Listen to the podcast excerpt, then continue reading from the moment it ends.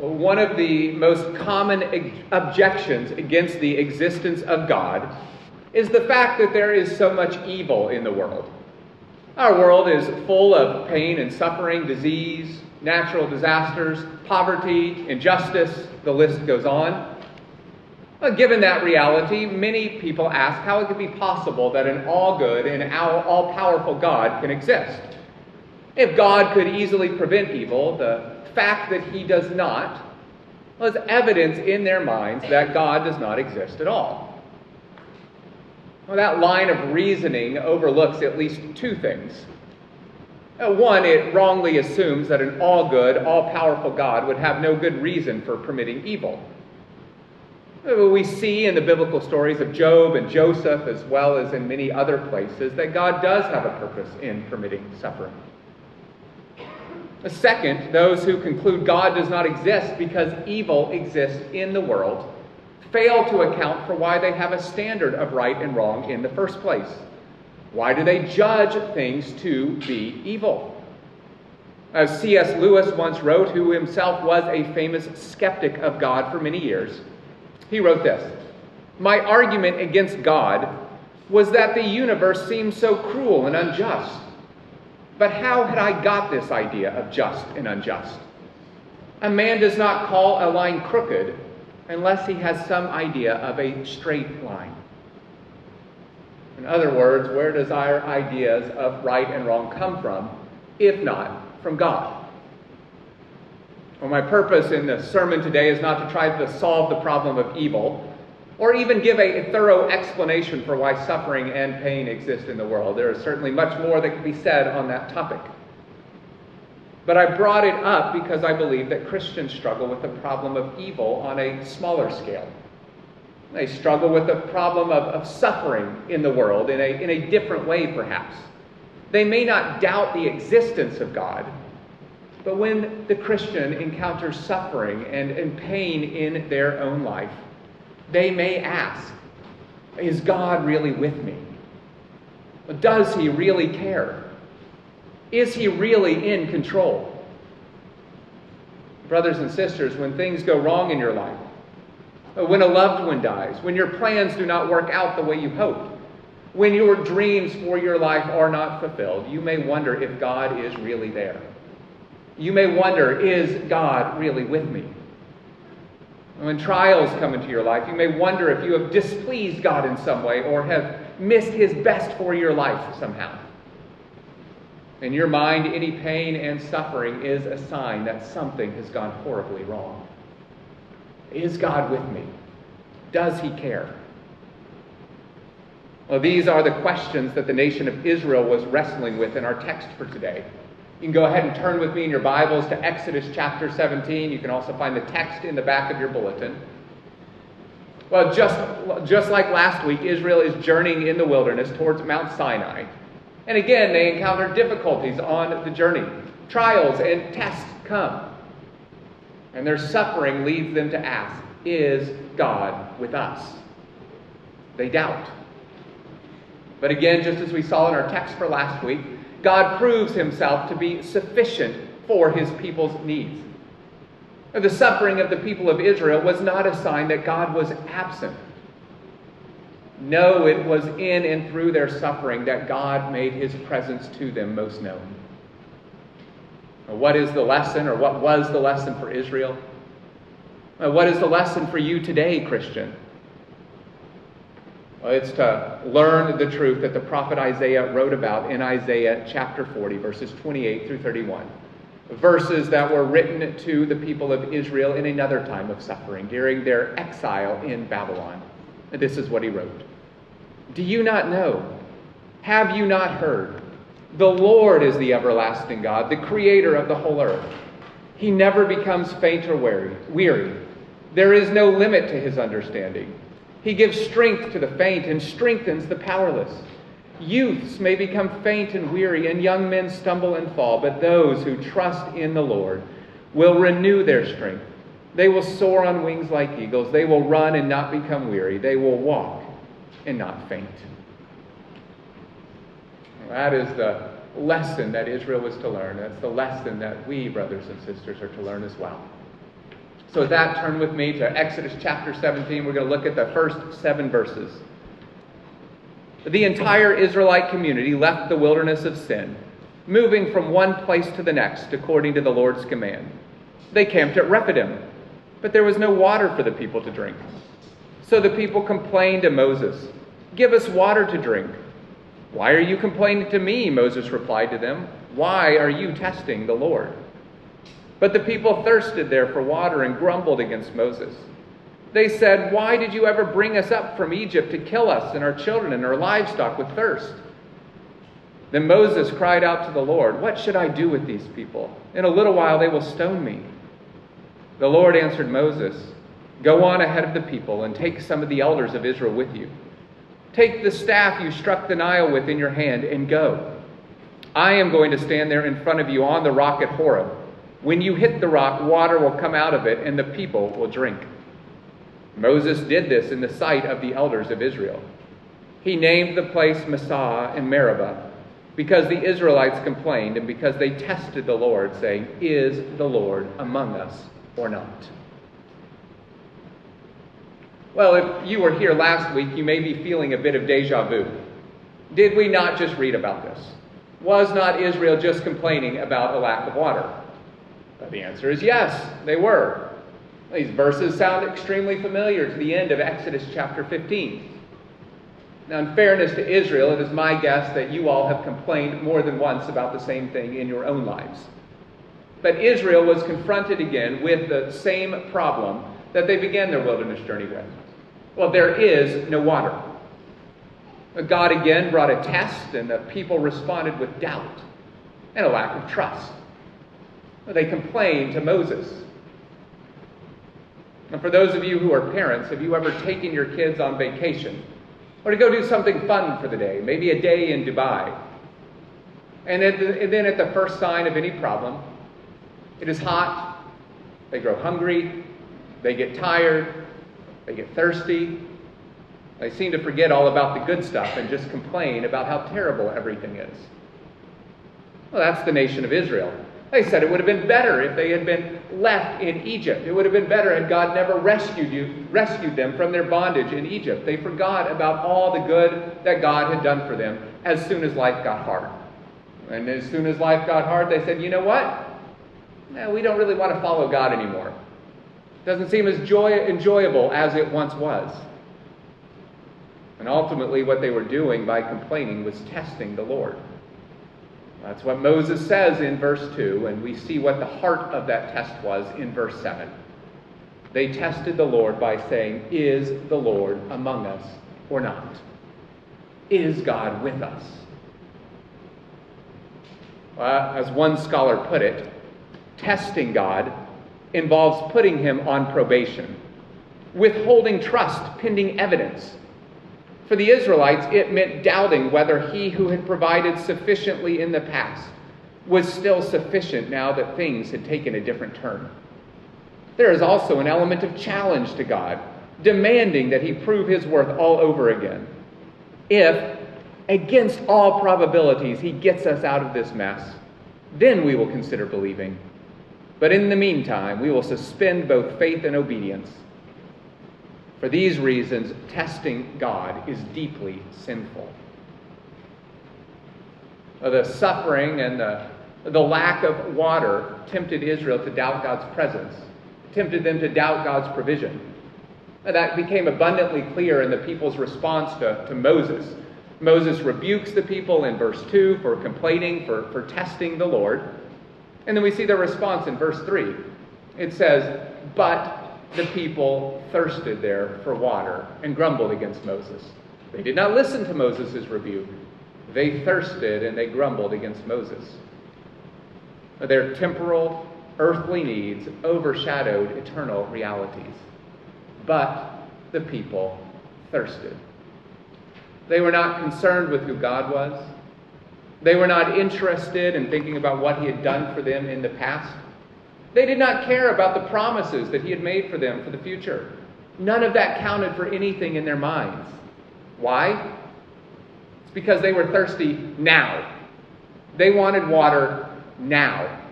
They wanted their earthly desires met now. Brothers and sisters, how different are we from Israel?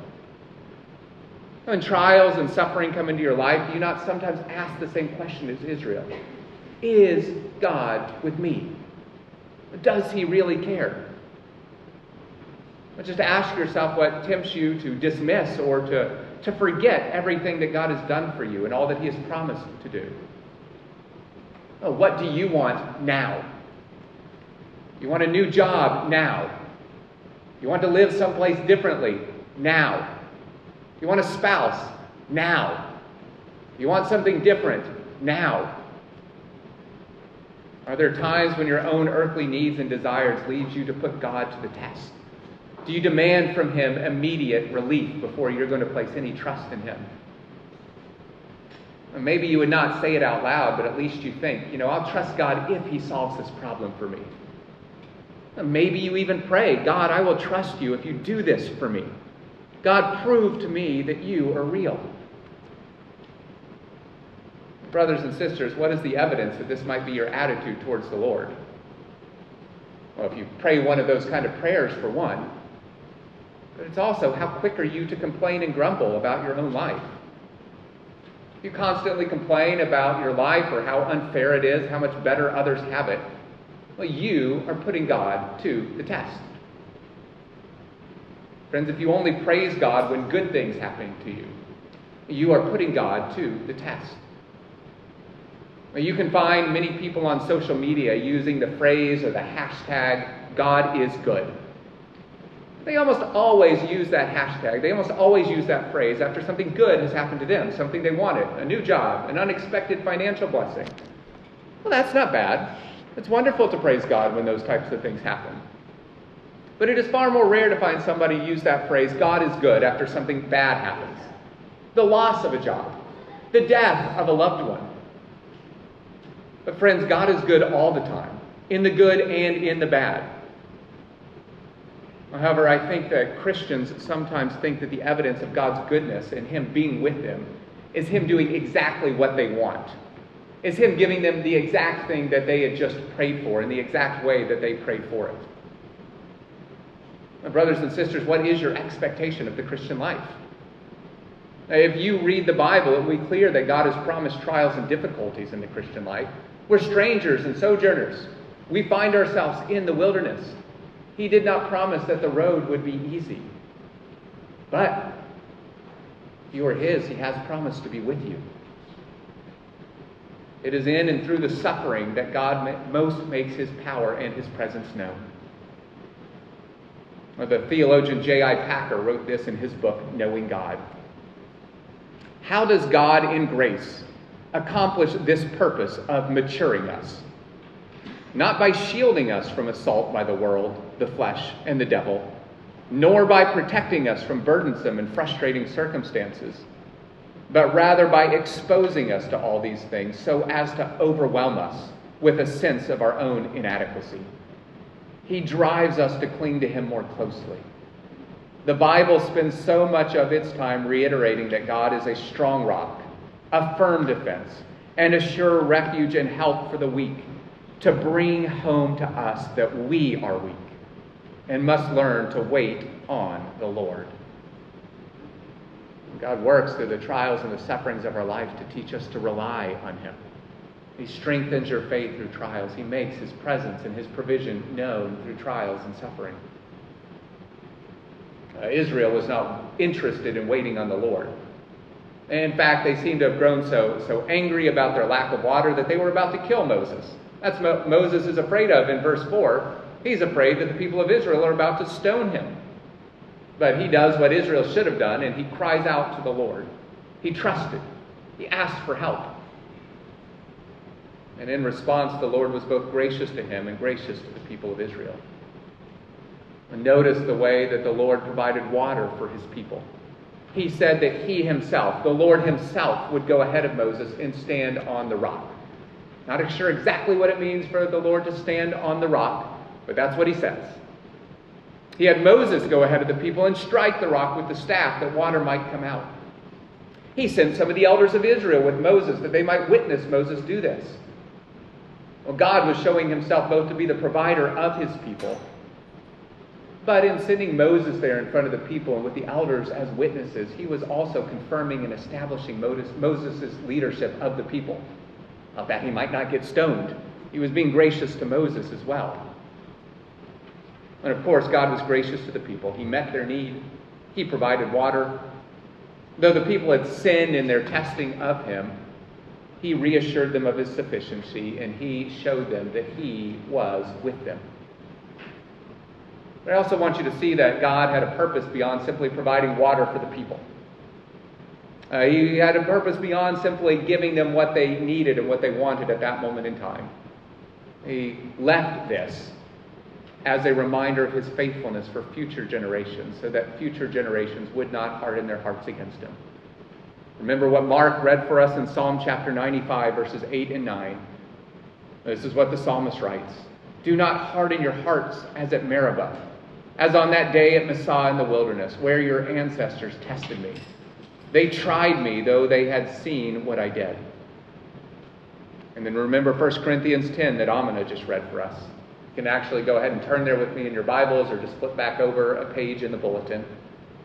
In verses 6 and 11, Paul wrote that what happened in the wilderness to Israel happened as examples for us. What happened to Israel in the wilderness was written down. There was a testimony of God's faithfulness given in Israel's response as an example for us. They were written down for your instruction, Christian. Now, what did happen in the wilderness to Israel? Well, they doubted and they sinned. They complained. Eventually, the whole adult generation that left Egypt died in the wilderness because they did not trust the Lord. They did not get to enter the Lord's rest. They did not get to enter the promised land. The doubt and lack of faith they showed here at Meribah continued. And it eventually led to outright disobedience and rebellion against the Lord. My friends, that is where doubt and unbelief always lead. Now, Israel in their doubt is a warning to you. Friends, if you persist in doubt and unbelief toward God, you will not enter his eternal rest. You will not enter heaven. But, friends, I also want you to see that God has given us a greater reminder of his faithfulness than even miraculously providing water from the rock. Again, look at 1 Corinthians chapter 10, verse 4. Paul wrote that the rock from which Israel drank was Christ meaning that it was Jesus who was the source of their sustenance in the wilderness. It was through his supernatural power that Israel was sustained. Is that not amazing? Israel experienced something of the presence and the power and the protection and the provision of Jesus in the wilderness. He was their provider. Now, this was a certainly a bit of a mystery to the people of Israel. I don't think they, they realized as they were standing there drinking water from the rock that it was Jesus who was providing for them. They realized it was God, but I don't think they had a clear picture of Jesus. But it is not a mystery to us. During their time in the wilderness, God was pointing to the fact that He would one day provide for His people's needs through Jesus Christ. He would not simply give them manna, but would give them Jesus, who is the bread of life. He would not simply give them regular water, even miraculous water from a rock, but He would provide living water through Jesus.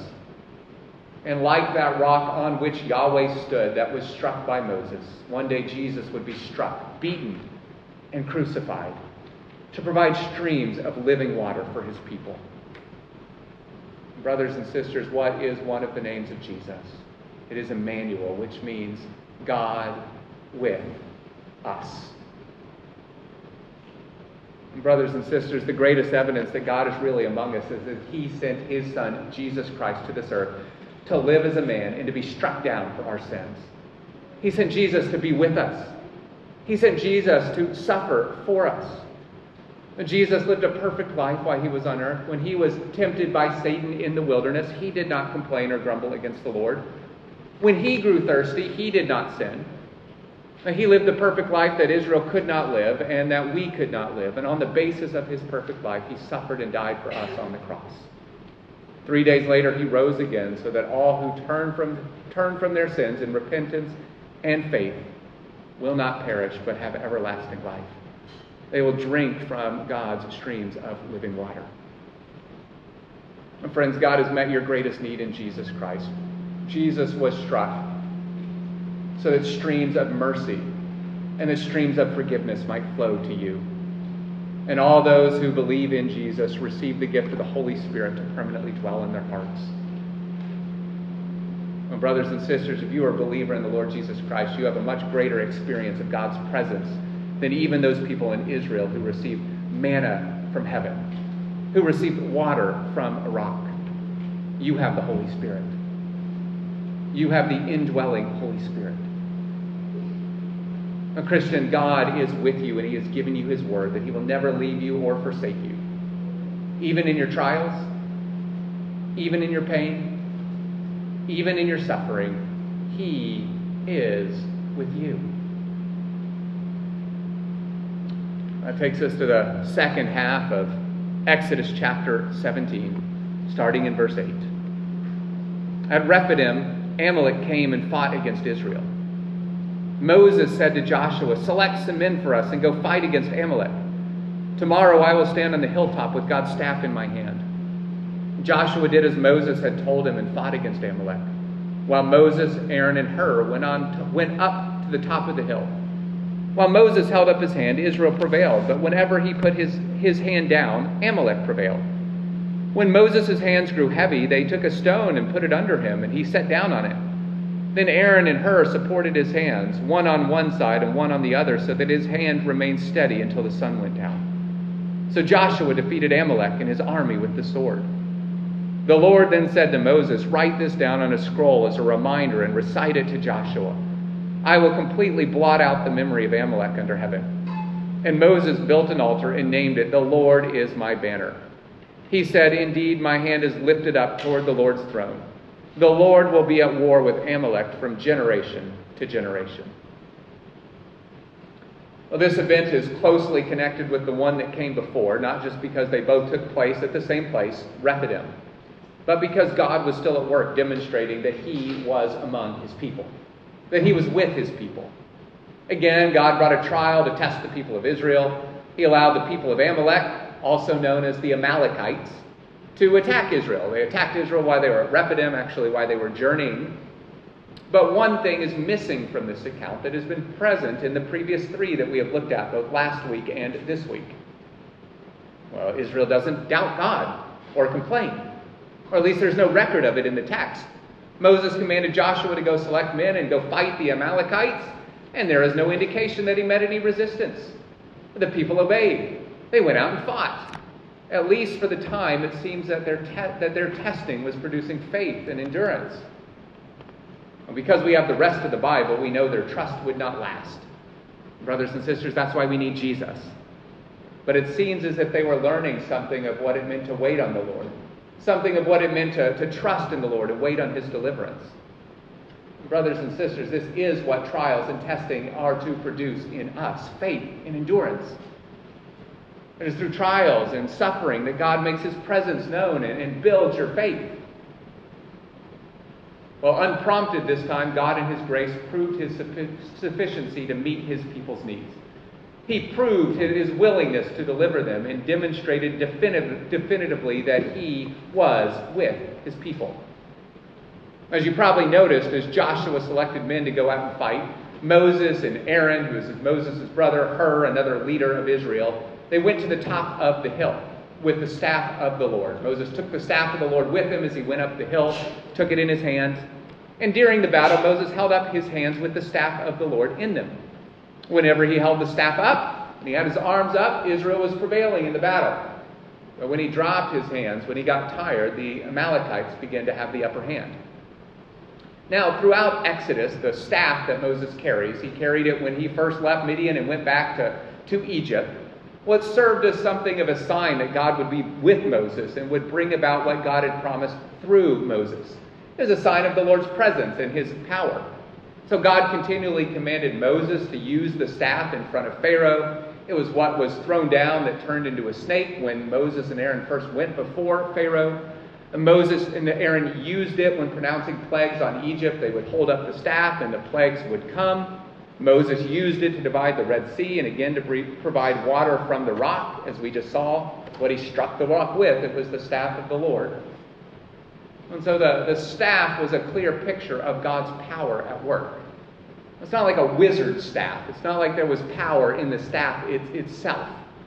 It was a sign that it was God who was at work. Moses' use of the staff made it clear that God was ultimately the one delivering Israel. It was his power at work. He could have done this in another way, but he chose to use a staff to do this. Well, the, the fact that it was the Lord at work, it was the, the Lord's power delivering the people from the Amalekites, it was the Lord who was their provider and protector. Well, this was also shown by the fact that Moses needed help while he was on the mountain.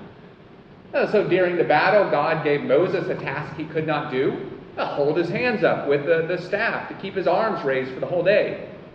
Friends, have you ever tried to do this? Like just hold your arms up and out? I mean, you can go home later, don't do it now, but just see how long you can do it. And not as long as you think. It's hard. You get tired.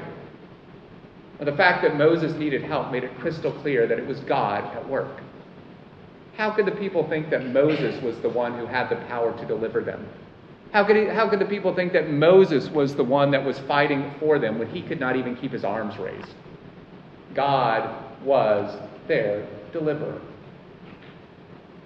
Even though it's absolutely true that God was Israel's deliverer, we also see the important truth that Israel was now being called to, to work alongside God to accomplish their deliverance. Like children who begin life totally helpless, their parents feeding them and bathing them and caring for them, they're helpless. Eventually, those children learn to feed themselves and they learn to, to dress themselves. They're still dependent on their parents for the food and the clothing, but they're less dependent than they were, once were. The Israelites were learning that they had a responsibility now to exercise an active trust in the Lord. The Lord was still their provider. Were absolutely dependent on them, but they were called to work alongside of Him. They had a responsibility to work. Faith without works is dead. They had simply been passive spectators in the deliverance from Egypt they had been passive spectators as they came through the Red Sea. They had done nothing to get water or manna. God had done it all. But here he called them to be active in the battle. Still God who was accomplishing their deliverance, but he called them to be active in the battle. My brothers and sisters, there is a, a great lesson to be learned here for our own sanctification and our own growth in holiness. Like Israel, you did nothing to save yourself. God did it all. But just as Israel was called to battle with Amalek, so believers are called to battle their enemy of sin in the strength of the Lord. Philippians chapter 2, verses 12 through 13. Work out your own salvation with fear and trembling, for it is God who works in you both to will and to work for his good pleasure. Well, these verses encourage Christians to pursue holiness. They also make it clear that God is the one who strengthens Christians to do just that. God trained Israel for obedience. He is training you, Christian, for obedience. Like Israel, you are called to be active in that fight.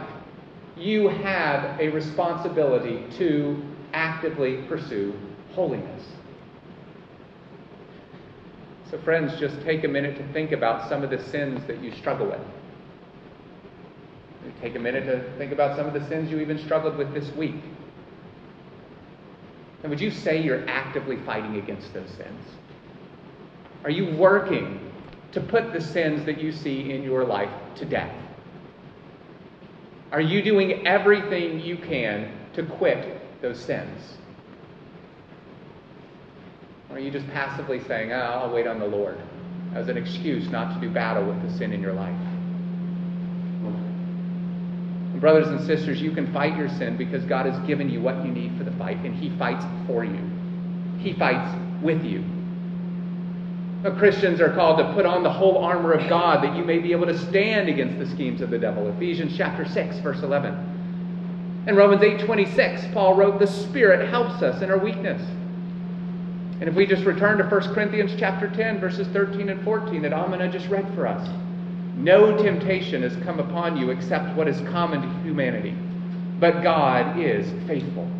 He will not allow you to be tempted beyond what you are able. But with the temptation, He will also provide the way out so that you may be able to bear it. So then, my dear friends, flee from idolatry. As God provides the way out, you have to flee. That way out may be a lot earlier than you think it is. It's not once you put yourself in a really bad situation. If you're an alcoholic, the way out of temptation is not once you show up at the bar, it comes way earlier than that. You have a responsibility to pursue holiness.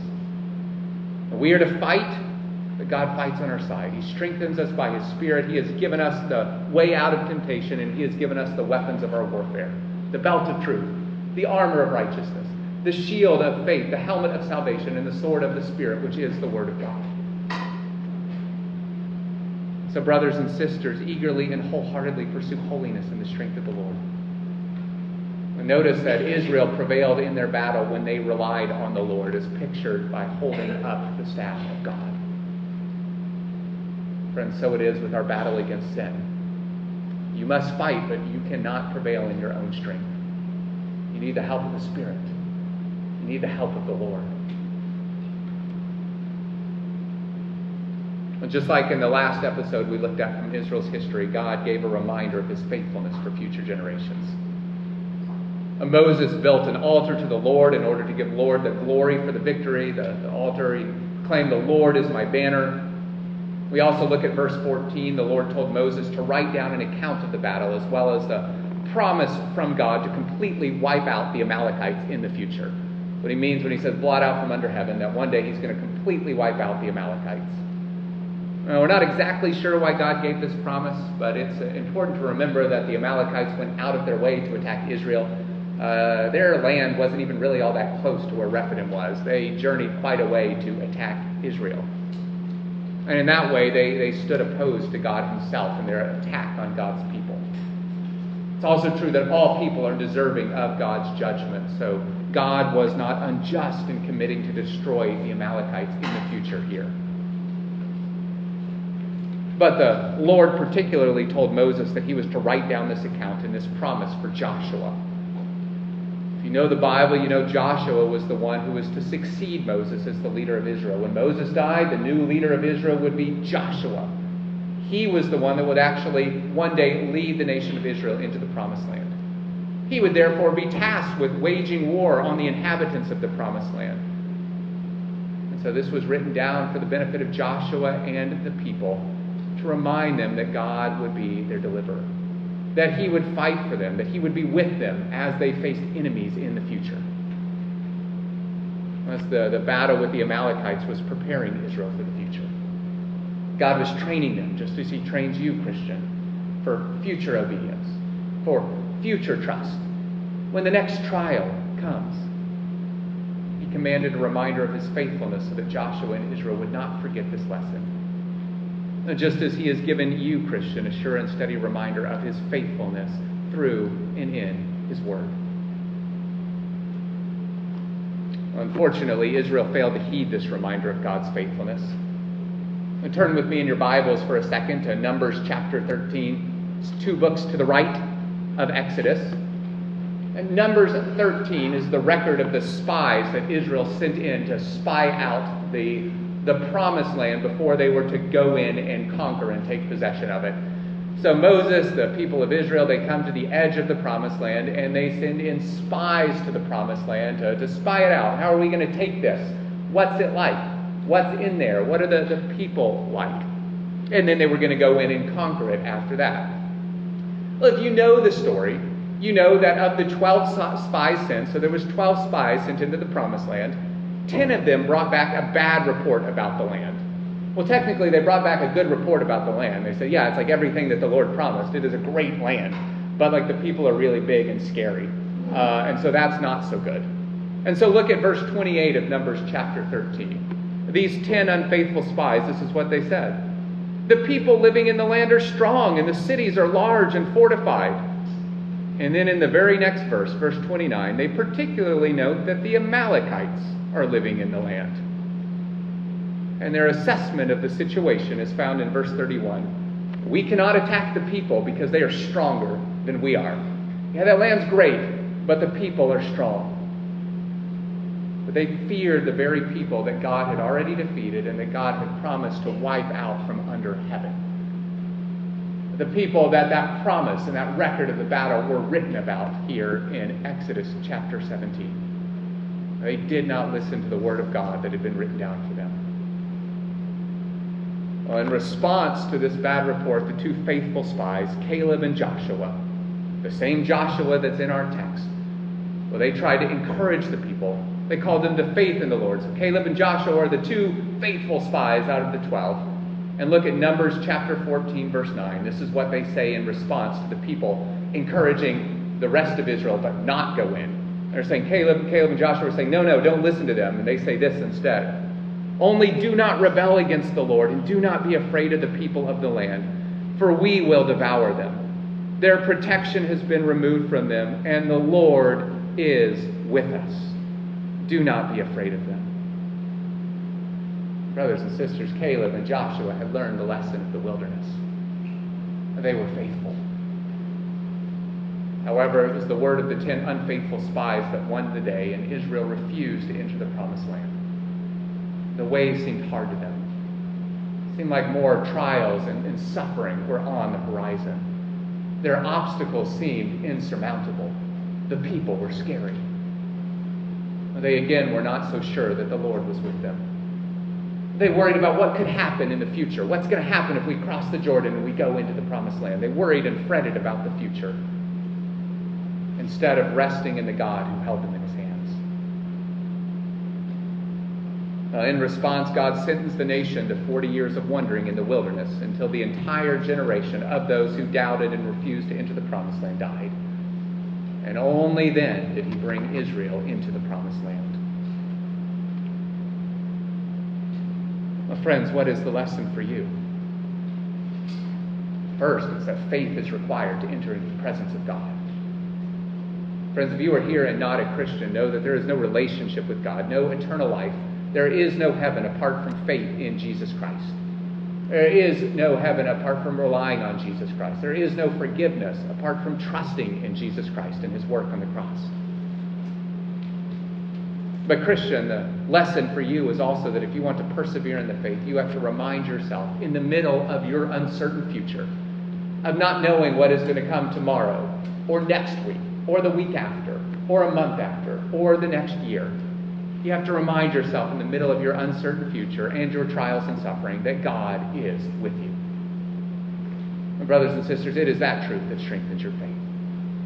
So if you, like Israel, find yourself constantly anxious or worried about the future, or if life's difficulties often bring you to the point of despair, turn to the record of God's faithfulness and his character and his promises that have been given to you in the Word of God. Hebrews 13, 5 and 6. I will never leave you or abandon you. Therefore, we may boldly say, The Lord is my helper. I will not be afraid. What can man do to me? Romans 8, 31 and 32. If God is for us, who is against us? He did not even spare his own son, but gave him up for us all. How will he not also with him grant us everything? And a few verses later in Romans 8, 38 and 39. For I am persuaded that neither death nor life, nor angels, nor rulers, nor things present, nor things to come, nor powers, nor height, nor depth, nor any other created thing will be able to separate us from the love of God that is in Christ Jesus our Lord. My brothers and sisters, do you believe these things? The, the trials and the sufferings of your life are a chance to put it to the test. So ask yourself do you spend more time thinking and worrying about the future than you do meditating on God's greatness, His faithfulness, His love, His promises, His presence with you. When trials come, do you doubt God's presence and power? Or do you lean into Jesus Christ, your rock? Do you lean into His Word? Do you meditate on His Word? Do you lean into His people, the church? Do you remind yourself of His faithfulness? Brothers and sisters, the trials and sufferings of your life are not a sign that God has abandoned you. They are not a sign that God does not care. They are not a sign that God is not with you. No, to go back to C.S. Lewis, he once famously wrote God whispers to us in our pleasures, speaks to us in our consciences, but shouts in our pain. It is in the trials of life where God makes himself most known to you if you will trust. It is in the trials that you experience His presence most powerfully, if you will have faith. I mean, is that not what happened to Israel In their trials, they saw God provide water and food and military victory. They experienced God's presence in a way that they never would have had the road been easy.